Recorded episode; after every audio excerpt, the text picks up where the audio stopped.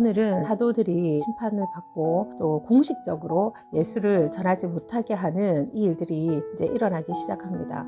베드로와 요한의 아주 이 당당한 모습을 볼 수 있습니다. 누가 무슨 말을 하든지 어떤 일을 하든지 하나님 앞에서 우리는 하나님의 말을 듣는다. 우리는 하나님의 뜻을 행한다 하는 그 자신감이 이들에게 아주 넘쳤습니다.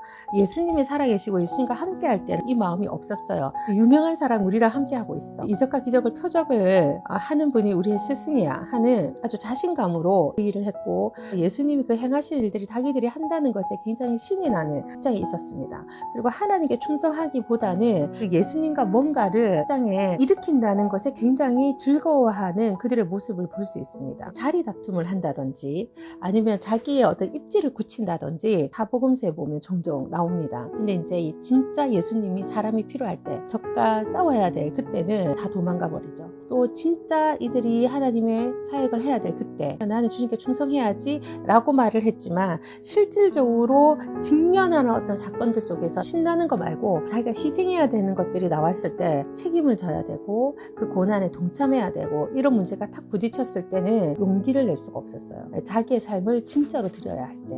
폭풍을 잠잠케 하시죠. 어, 그리고 사람들을 막 손만 얹으면 나 좀 말만 하면 눈을 뜨죠. 로마도 정복할 수 있겠구나. 잘못하면 세계 정복도 되겠 있구나. 와, 이분 완전 슈퍼맨이네.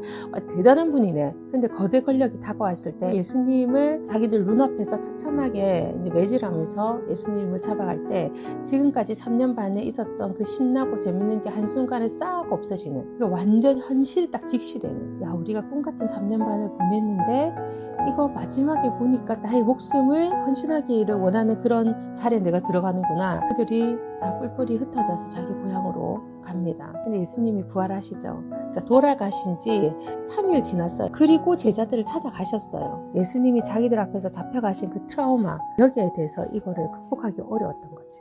자기가 고기 잡는 그 자리로 돌아갑니다. 어, 자기의 생업으로 돌아가고 자기 원래 자리로 돌아가고 저도 청년 시절을 보냈지만 끊임없이 그 부딪히면서 예수님을 따라가는 그런 과정에서 얼마나 많은 동지들을 잃었는지 얼마나 많은 예수 믿는 청년들이 신앙을 포기하고 식어져 갔는지 다시 예수님께 헌신하기를 바랍니다. 그때는 완전 신남으로 했다면 어, 그리고 고난 앞에 무너졌다면 다시 하나님을 만나는 시간. 그래서 자기들이 막 부르시져요. 한 마음 한 뜻이 되어가지고 이들이 힘을 달라 용기를 달라 우리가 예수를 주라고 기도할 때 이들이 완전 또 성령의 강력한 임재를 경험하게 돼요 그래서 우리가 어떤 목적 없이 성령님 맛이 없어서 하면은 생각만 할 뿐이지 성령이 아주 강력하게 내게 힘으로 존재하지 않는 거예요. 내가 왜 성령을 받아야 되는지 불분명한 거예요. 내 마음에 하나님을 향한 나는 그리스도를 전하지 않고는 안 돼. 나는 그리스도를 전해야 돼. 나는 그리스도의 제자고 그분의 군사야. 나가서 그리스도를 전할 거야. 왜? 그들을 구해야 되니까. 근데 우리는 누가 뭐라고도 하기 전에 내 스스로가 이미 예수를 전하는 것에 시간이 없어. 전해봤자 뭐 되겠어. 아, 나는 그런 거 부끄러워 해. 어, 여러 가지 마음으로 여러분이 예수를 전하는 삶을 살고 있지 않을 수 있다는 거죠. 그럴 때 우리는 성령을 경험하기 굉장히 어렵다는 거예요. 왜? 목적이 불분명해. 목적이. 예수님과 같이 살게 하기 위해서 성령님을 임하시는 거예요. 무엇 때문에? 모든 민족으로 제자를 삼아라. 사마리아 땅끝까지 내 복음을 전해라. 이것이 하나님의 사명입니다. 그렇기 때문에 내가 성령을 보낸다. 내가 가는 것이 유익하고 너희들이 그 일을 하려면 힘과 능력을 얻어야 되는데 그 성령님 너희들에게 주실 거다. 근데 너가 한마음 한뜻으로 모여서 기도하며 그 성령이 임해서 너희들은 그 놀라운 사람이 될 것이다고 하는 것이 약속이에요. 가말리엘이라는 아주 이게 헌숙한 분이십니다. 정치적인 목적으로 사람들에게 예수를 전하지 못하도록 이렇게 강력하게 경고할 때 이 사람이 모여 있는 사람들에게 이야기를 합니다. 가만히 내버려 두십시오. 사람의 일 같으면 알아서 무너질 것이고 하나님의 같으면 우리는 그걸 말릴 수가 없다는 여러분이 살면서 하나님의 일과 사람의 일을 잘 구분하셔야 저는 여러분한테 권합니다. 하나님의 일에 여러분의 삶을 드리고 하나님의 일을 하는 사람과 함께 하시기를 권면하죠. 그들과 대적하지 않으시기를. 복음이 전해지는 그 일에 동참하기를 권면하죠.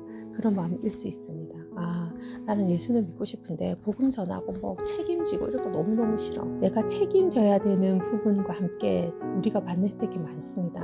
우리 주님을 만나서 우리가 받는 혜택이 너무나도 많습니다. 근데 만약에 내가 책임지는 게 싫어서 이 천국을 포기한다면 너무 안타까울 것 같아요. 여러분과 제가 그 입장에 서 있는 거예요, 지금. 이 베드로와 요한과 같이 사람들이 우리에게 너 복음 전하지 마 또는 내 마음 안에서 안 돼 귀찮아 그런 거 하지 마 이런 것들 이런 걸로 하나님이 명령하신 예수를 그리스도라고 전해라고 하는 그가 구원자라고 전하라고 하는 이것을 전하지 않는다면 3일 만에 부활하신 그분의 말씀 우리의 죄를 사해 주셨던 그분의 말씀 우리를 영육혼으로 모든 것을 구원해 주시기 위해서 죽음을 맞이하셨던 그분의 스토리를 말하지 않는다면 과연 우리 누굴까요? 아, 하늘나라의 백성으로 하늘나라의 시민으로 그 정체성을 확고히 가지고 사람의 말을 듣는 것이 아니라 하나님의 말을 듣는 그 자리에 여러분과 제가 있기를 바랍니다. 네, 그러면 반드시 성령님이 여러분에게 강력하게 임하실 것이고 그 임재로 우리는 이 땅에서 그리스도를 강력하게 전하는 이적과 기적과 표적으로 어, 감당하는 그러니까 담대함으로 감당하는 그들의 모습이 되지 않을까 생각을 해봅니다.